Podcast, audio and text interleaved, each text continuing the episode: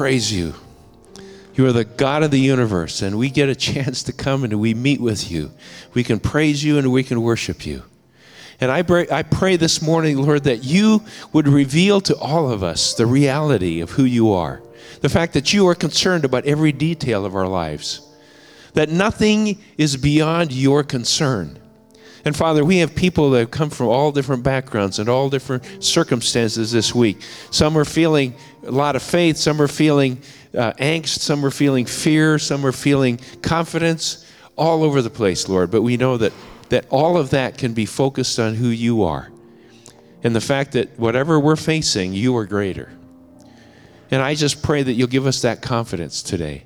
And I pray, Lord, as we look at the Word of God, the living Word, that nothing in me would get in the way of what you want to say to us today. And that we would leave today changed because we've been here worshiping the living God and hearing from the living Word. In Jesus' name. Amen. Please be seated. We're abbreviating worship up front, and we'll do more worship at the end because we're having communion. Just a, uh, some directions on communion. You do not have to be a member of this church to partic- participate in communion. Uh, that you know Jesus as your Savior and Lord, that is the, the, the prerequisite. And when we hand out the elements later, we just ask that you hang on to them until all have been served, and then we'll partake together.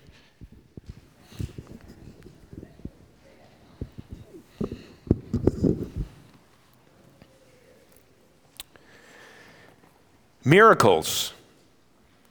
What is a miracle? Do miracles happen today? A miracle is an event of supernatural intervention, an occurrence that can only be explained in terms of something or someone outside of ourselves. It's an outside realm of under, outside the realm of understanding, outside of our power. It's, it's called divine intervention by some. And as we know, everyone, everyone has an opinion about miracles. Some believe they happen, some they don't. They, some have an opinion about what it is and what it is not. Many people today would describe themselves as spiritual. Whether or not they believe in a miracle, they're looking for the supernatural for answers. We see books like Harry Potter and movies like Lord of the Rings. These demonstrate a preoccupation with the supernatural realm. We have supernatural themes in our culture life after death, contact with the dead, immortality, contacting beings from other worlds, Star Wars or Star Trek. Where did these ideas come from? That's a question. Are miracles real?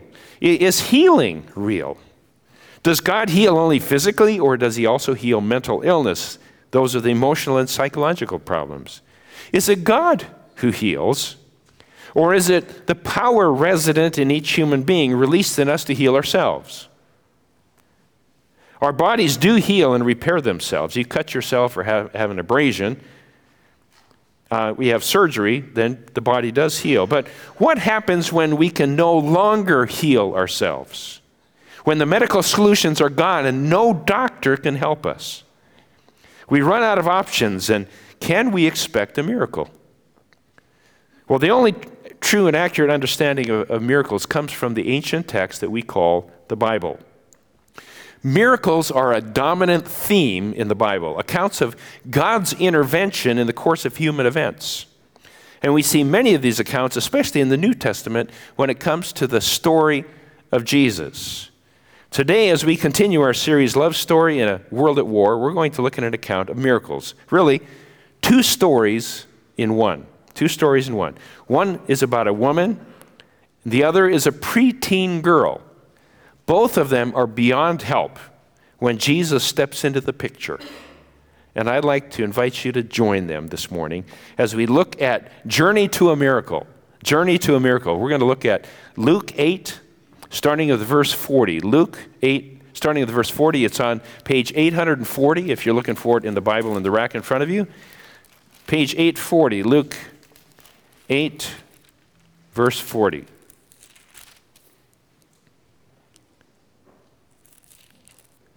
Now, when Jesus returned, a crowd welcomed him, for they were all expecting him.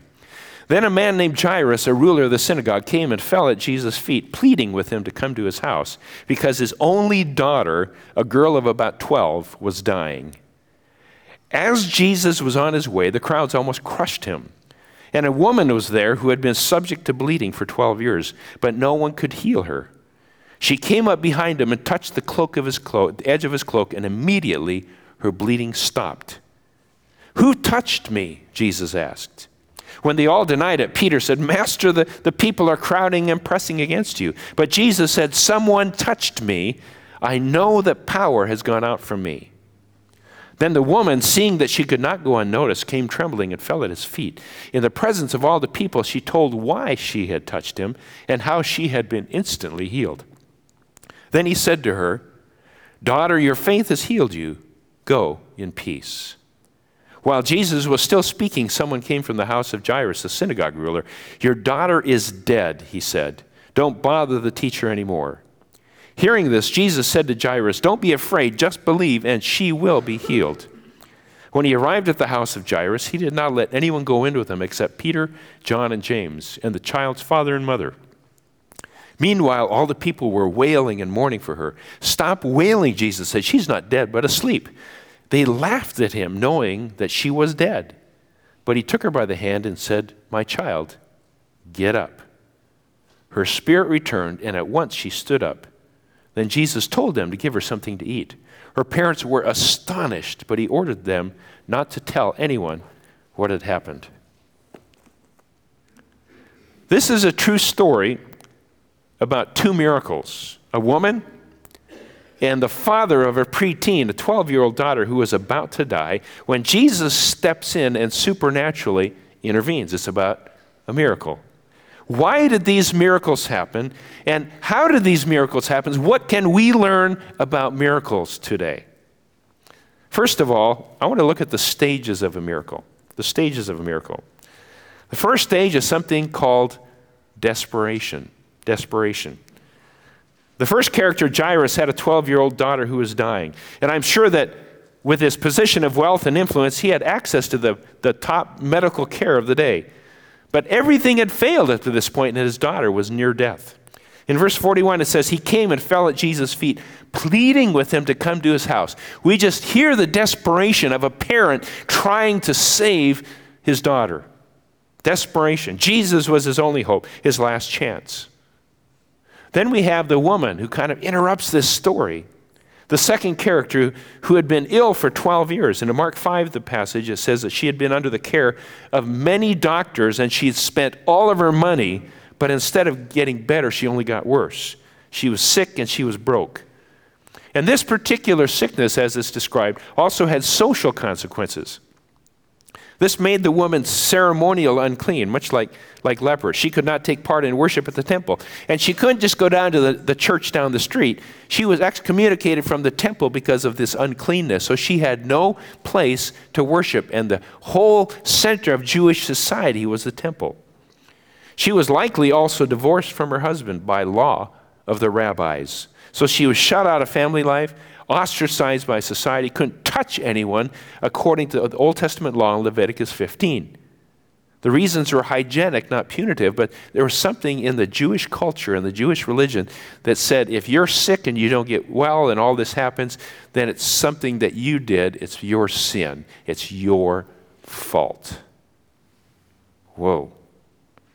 Desperation excommunicated from church, divorced from her husband, shut out of family life, ostracized by society, outcast, despised, reduced to poverty, and she's still, still very, very ill. Desperation. Desperation. Do we ever get to that point in our lives of desperation? When we realize we don't have the resources or abilities to cope with the issues we're dealing with. We need something or someone outside of ourselves. Our doctors or oncologists or nutritionists or scientists cannot help. The government can't help. A last chance. Well, desperation and realization of desperation is the beginning of the journey to a miracle. Desperation. The second stage is hope. Hope. Jairus evidently had hope. He, he demonstrated that by coming to Jesus for help. The woman says it heard about Jesus, so she worked her way into a place to intersect with Jesus. She was trying to make contact with Jesus. Hope is, is the beginning of faith. It's the beginning of faith. Hope may still have questions, but it's the beginning. Is the beginning. And and wherever you are today, hope may be the beginning for you. You say, I don't know if Jesus is real. I don't know if I believe all this religious stuff. I, I don't know if I even believe miracles. Okay? I don't know if Jesus has the power. I don't know if Jesus cares enough to do anything for me. But I'm going to, because I have hope, I'm going to find a way to intersect with him. I'm going to place myself in a position to make contact with Jesus. I have my doubts, but I'm going to take the first steps to meet this Jesus. You know what? That's where all of us started. Every one of us started. At some point in our life, in our faith journey, we ask questions like, I don't know if this God thing is real. I'm not sure I'm the religious type, but I'm going to check it out because I have hope. There's something I want to check out. Hope. After hope comes number three faith. Faith. Faith is actually placing our trust in something or someone. Faith always has an object of faith. There's always something. Now, when you guys came in this morning, I watched some of you sit down, and I didn't. Most of you just came and sat down. I didn't see any of you checking out the thickness of the of the pew to make sure it was it was thick enough to hold you, or check the span between the um, the the supports, and just to say, I, every, most everybody just came in and they just you just sat down. Okay, your faith was in the pew that it would hold you when you sat down. So you just came and you sat down. Faith always has an object. You believe that it would hold you, so you sat down, and, and your faith was in the pew or the object. Now, faith for Jairus and for this woman wasn't an abstract, ethereal, New Age reasoning or concept. Faith was placed in a person. The person was Jesus. He was a real person, a historical person who they walked on earth with, and they placed their faith in a person. Their faith had an object, Jesus.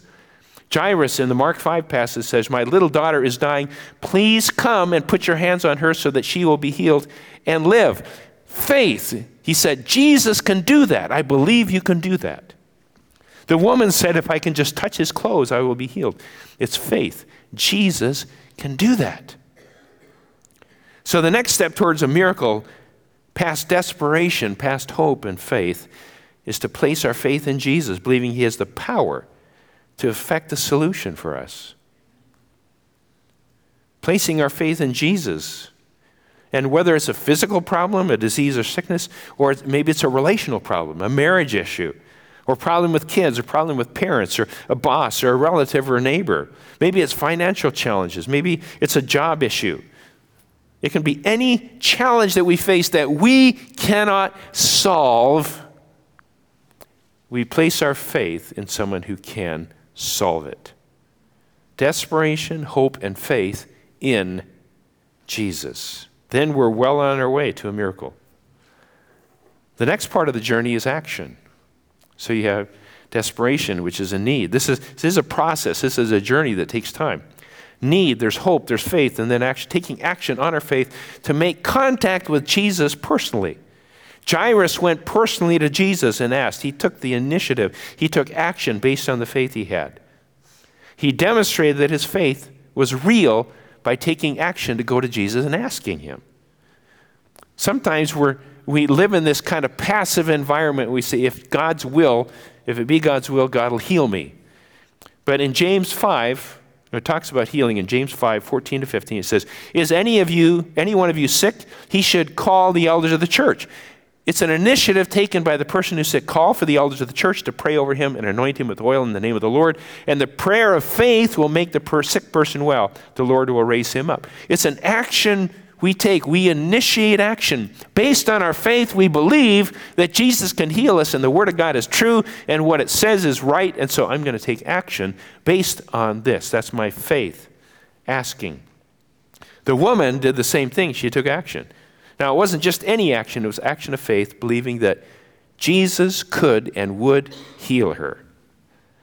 Now, I, I love this part of the story because Jesus is in the middle of this crowd. It says a crushing crowd. So uh, there, these were narrow streets with high buildings on the sides, jammed with people shopping and selling. It was as crowded as the Mall of America at Christmas Eve. Okay, just crushes of people. You could hardly move through anything. You couldn't walk a straight line. Says he was in this crush of people. And Jesus stops and asked, Who touched me? Who, t- who touched me? Now, when they all denied it, okay, Peter, who has never politically correct and always said what was on his mind, and usually on the mind of everybody else too, he said, Master, the people are crowding and pressing against you. But Jesus said this He said, Someone touched me. I know that power has gone out from me.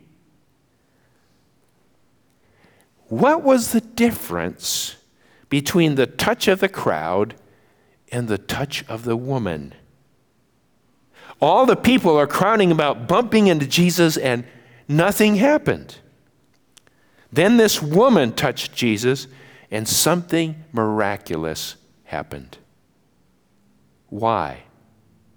Desperation, hope, expectancy, and faith. This woman reached out in desperate need, in hope of a cure, faith that Jesus would give it. She reached out expecting something from God. Many of us place ourselves in situations where we come into contact with Jesus.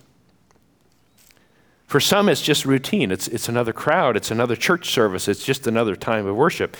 And we experience no change, no power, no transformation, nothing. Just like the rest of the crowd around Jesus, it makes no difference. Why? No desperation, no needs, no hope, no faith, no expectancy, and absolutely no change. And some of us here this morning do not see our need. We don't see our desperate condition. And for many of us, it may be complacency or lukewarmness or a sense that we enjoy our life and that we're comfortable. And we continually come into contact with the living Son of God and go untouched, unmoved, unchanged for years. But there are others here this morning who have needs and know it. There's desperation and hope. And who, by faith and action, I'm challenging you to place your faith in Jesus. See, it was not this woman's contact with the clothes of Jesus. It wasn't magical, it wasn't superstitious. Otherwise, we'd produce, market, and sell the clothes of Jesus so people could touch it and be healed. That's not what it was. This wasn't a formula, and we can't formulaize a healing. It wasn't the clothes, it was her faith she trusted in Jesus, the person. And Jesus knew the difference between the jostle of the curious crowd and the contact of a soul in need with faith. Can Jesus tell the difference? He can. He can tell the difference. The trust was in Jesus. This was not about external actions, it was about internal attitude, expectancy, and faith. What do you expect from Jesus? Do you have any expectancy that this Sunday is any different than the rest? When you get together, when you take private time with God and you read His Word, do you have any expectancy? Is this just rote? Is it just is it coming to church habit, or is it something that you actually come and expect to meet with God and expect to be changed? Do you expect to be changed and transformed by Jesus? How do you touch Jesus today? It's not believing the right words or about the right formula. This woman did not even speak the word. The power was not in right words, formulas, or touching or clothes. The power is in the person of Jesus Christ. And faith releases that power. And all they had to do was reach out and ask or reach out and touch. After that, we have the answer healing. Instantaneous, miraculous healing. Jairus' daughter raised from the dead. The woman, the bleeding stopped immediately. And Jesus can heal you instantaneously in a moment, and he does that. At other times, he may set you on the course to healing. We've seen the stages of a miracle. Now I want you to hear a story of a miracle. Sheila's going to read a story of a young woman named Carly who lived and still lives in Seattle. And she's going to tell you Carly's story.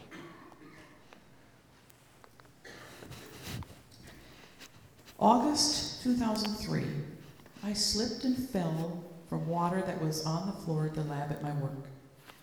Chronic, dull, achy lower back pain resulted from this fall. This pain made it difficult to sit for more than 10 minutes at a time. Lumbar support was needed every time I sat, including in my home chair, my car, office chairs. For a time, I used an exercise ball to sit on at work. I needed to learn to sleep on my back with a pillow under my knees every night. Before the injury, I sat, I ran religiously for 10 years. This was cut out and replaced with low impact exercises like yoga, Pilates, swimming, walking, and lots of rest. After almost two and a half years of various treatments, including chiropractors, multiple nonsteroidal injections into the facet joints in my back, therapeutic massage, countless hours of physical therapy, acupuncture, and neurotomy, which gives the doctor going into my back, basically burning off some of my nerves so that I wouldn't feel pain. Getting a, a new desk at my office that raised and lowered so I could sit and stand at my desk when needed Bowen therapy, many disappointing doctor's appointments discussing treatment options, visits with a neuropathic doc or naturopathic doctor, as well as reluctantly trying multiple pain and anti-inflammatory medications. Nothing worked. Some of the treatments relieved the pain for a short period of time, but nothing helped long term. This was a long road, and I went through all the normal emotions, including frustration, anger, bitterness. Why me? And if only. And I just remember thinking, now, I know my peop- my peop- why people with chronic pain commit suicide.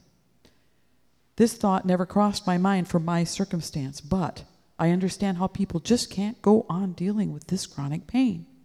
Sometimes the pain would take over and I would feel like I was suffocating. Literally, I felt like I needed to gasp for air. It consumed my body at times.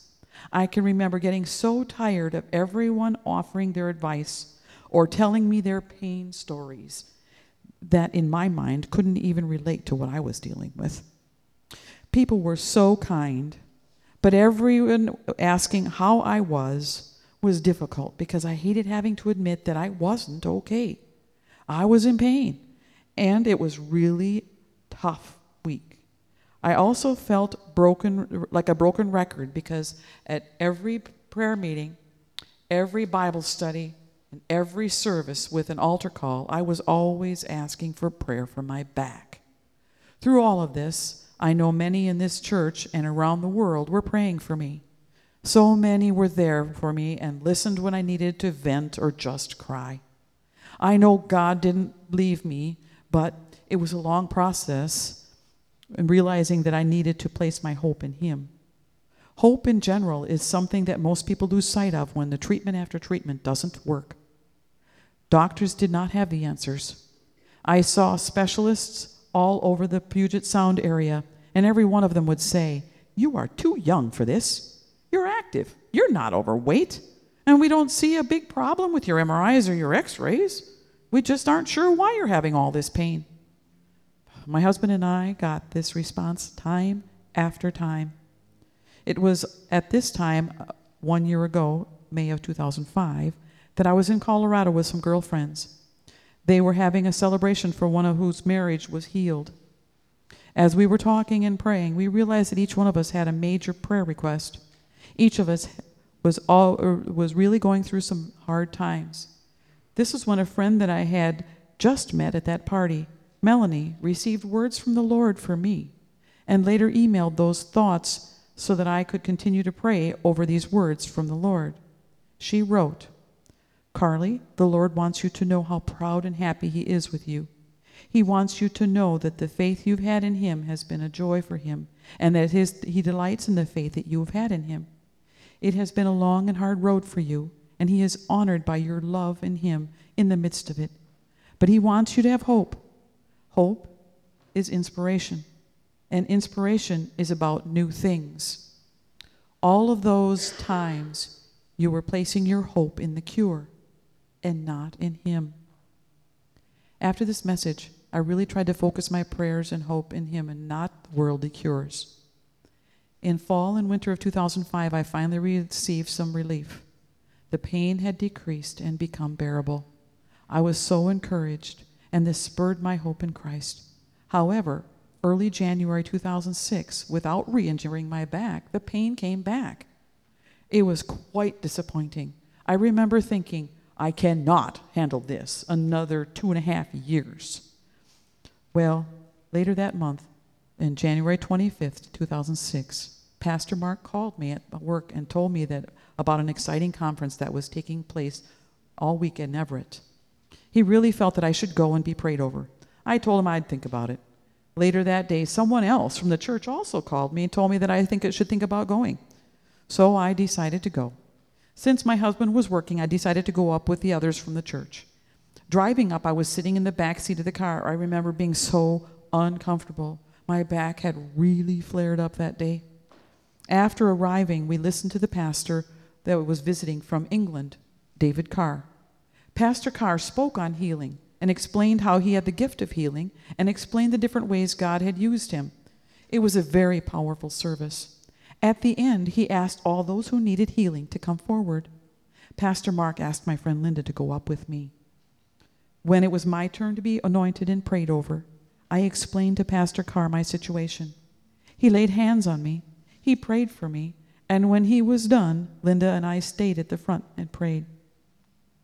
We then slowly made our way back to our seats. Driving home that evening, I felt a different pain. My previous dull, achy, that achy back pain that normally filled my whole entire lower back was replaced with a soft, sharp pain focused just left of my lumbar spine. I felt God was continuing his work in my back. It wasn't an immediate healing. That night I got into bed and laid still with the pillow under my knees. I wasn't in pain laying there. I couldn't believe it.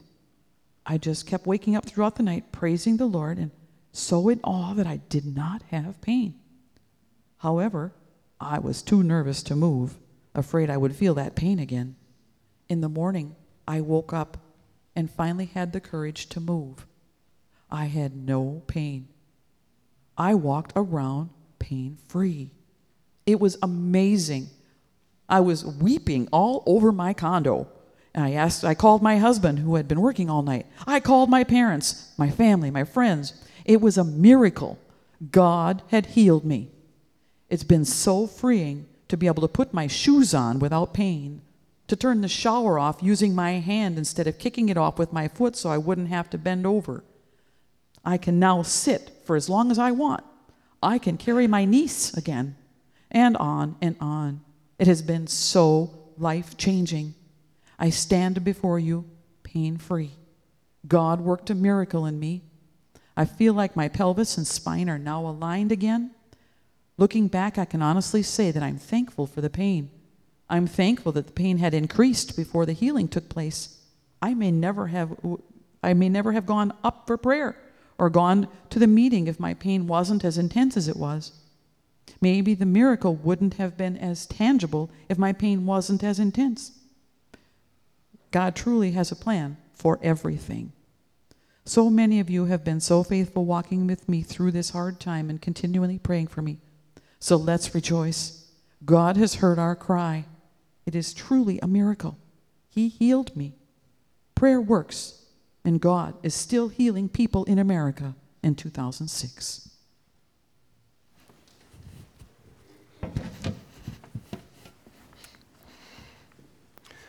Three weeks ago, I received a text from Carly, and it read like this Hi, Mark, Carly Burt here. Ten years ago today, God healed my back. We'll never forget how God used you in our lives that day and throughout that journey, thinking of you guys and sending you both much love. Carly has since, she and her husband have now had have two beautiful children. Would not have been possible without being healed. And she will tell you that there was a purpose for that time of pain. Jesus can heal instantaneously, and, and he does that. At other times, he will set you on the course of healing. It may take time. He may have something he wants to accomplish in our lives along the way. Paul the Apostle prayed three times for God to remove a thorn in the flesh, which is a physical illness. And God said, No, I want to accomplish something through this physical illness. Sometimes it's instant, sometimes it takes time. Maybe it's a relationship that, that takes time to be restored, but God can instantly give both people the desire and will to start over. Maybe it has to do with finances and the will and discipline to work the way out of the mess. The power to deal with a difficult boss in a job. Maybe it's spiritual healing. Maybe it's deliverance from addiction. I know people that have received deliverance from an addiction in an instant, in a moment, and never go back. And I know others that it's taken time over a period of time before they're actually healed and delivered. No matter what it is, the starting point is getting right with God and establishing that relationship with God. It says, Seek first the kingdom of God and his righteousness, and then those things will be added to you. Those are all miracles desperate need, hope, faith, and action. And this puts us into contact with the living Jesus, and we are changed. Miracles can change our circumstances, but most often, miracles change us. Our faith contact with Jesus will change us. And we find the last element of the miracle is something called restoration. This woman, back to our story, was noticed by Jesus, so she came forward. And Jesus says, Daughter, your faith has has healed you. Go in peace. This is the only woman on record that was called daughter by Jesus. A beautiful expression of what Jesus is saying. You are received into the family again, you are restored into relationship. Restored in health and relationship. A miracle. Can we stop a miracle? I want to talk about stopping a miracle very briefly. How can we stop a miracle? First of all, by being unaware. The crowd was jostling Jesus. They bumped into him, they touched him, totally unaware of the power availed, available to them. And most people walk through life, people who are church going people, people who know Jesus and have walked with him for years, and they are unaware of the blessings and the power that Jesus wants to bestow on them in their life. Or, second, unbelief. The mourners at the home of the child where the child had died laughed at Jesus, demonstrating unbelief. They didn't believe what Jesus said. And we can either be unaware or we can live in unbelief, and either will keep us from experiencing a miracle.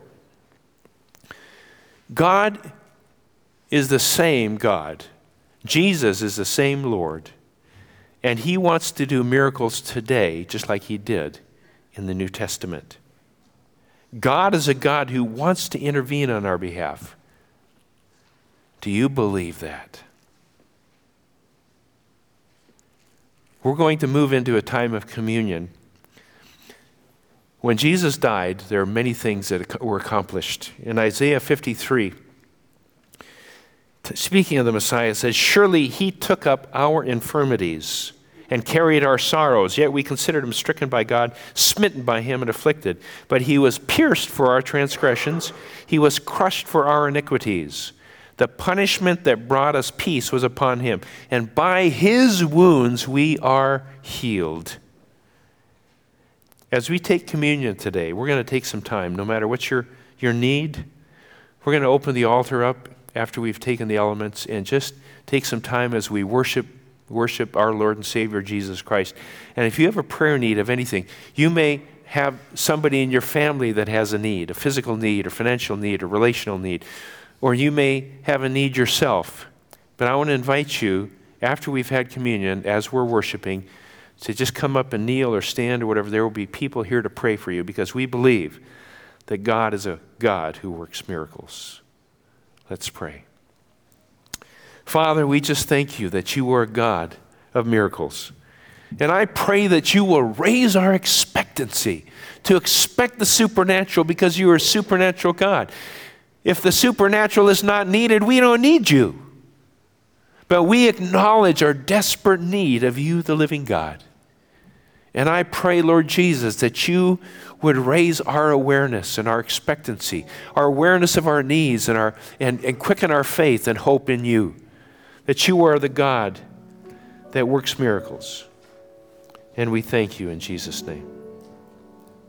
Amen. The cup he gave thanks and said, Take this and divide it among yourselves. For I tell you, I will not drink again of the fruit of the vine until the kingdom of God comes. And he took bread and gave thanks and broke it and gave it to them, saying, This is my body given for you. Do this in remembrance of me.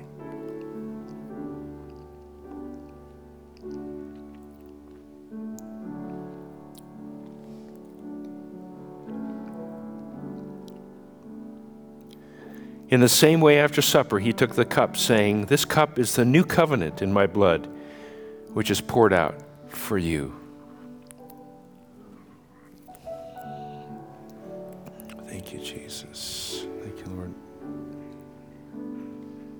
As we sing this next song, I'm going to invite you to stand if you would. And if you want to come forward for prayer, for healing, for any needs you have, let's just take some time before the Lord as we worship Him. Father, we pray that you would just build our faith and our expectancy. That we wouldn't come just expecting the normal thing and the everyday Sunday, but we would come expecting to meet with the living God, to be transformed. And I pray, Lord Jesus, that you would continue your work in our lives. And that you would answer these prayers as they've gone up to you. And we're going to thank and praise you in Jesus' name. Amen.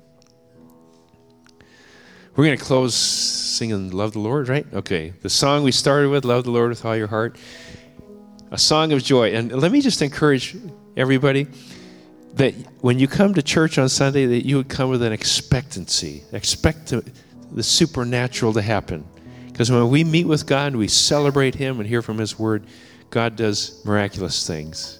So let's let's join as we sing together. Love the Lord with all your heart.